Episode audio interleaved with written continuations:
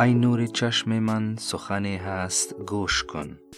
چون ساغرت پر است بنوشان و نوش کن. از جمله منش های حافظانه یکی این است که از آنچه داری قدر نیز به دیگران بخشی. داشته های انسان های مختلف البته متفاوت هستند و همگان از امکانات یکسان برخوردار نیستند. یکی مال فراوان دارد آن یکی هنر بدی و دیگر علم وافر. از همه این دارایی ها می توان در حد توان به دیگران بخشید. معنای زکات در شریعت همین است. همچون علم که زکات آن نشر آن است. و تعبیر حافظ اگر ساغرت پر است جره هم به دیگری بخش و همه را برای خود مخواه.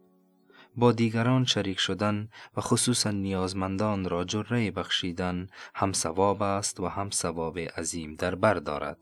خواه این جرعه مال باشد یا علم و هنر و یا گاه کمی همدردی که بدریغ به دیگران می بخشیم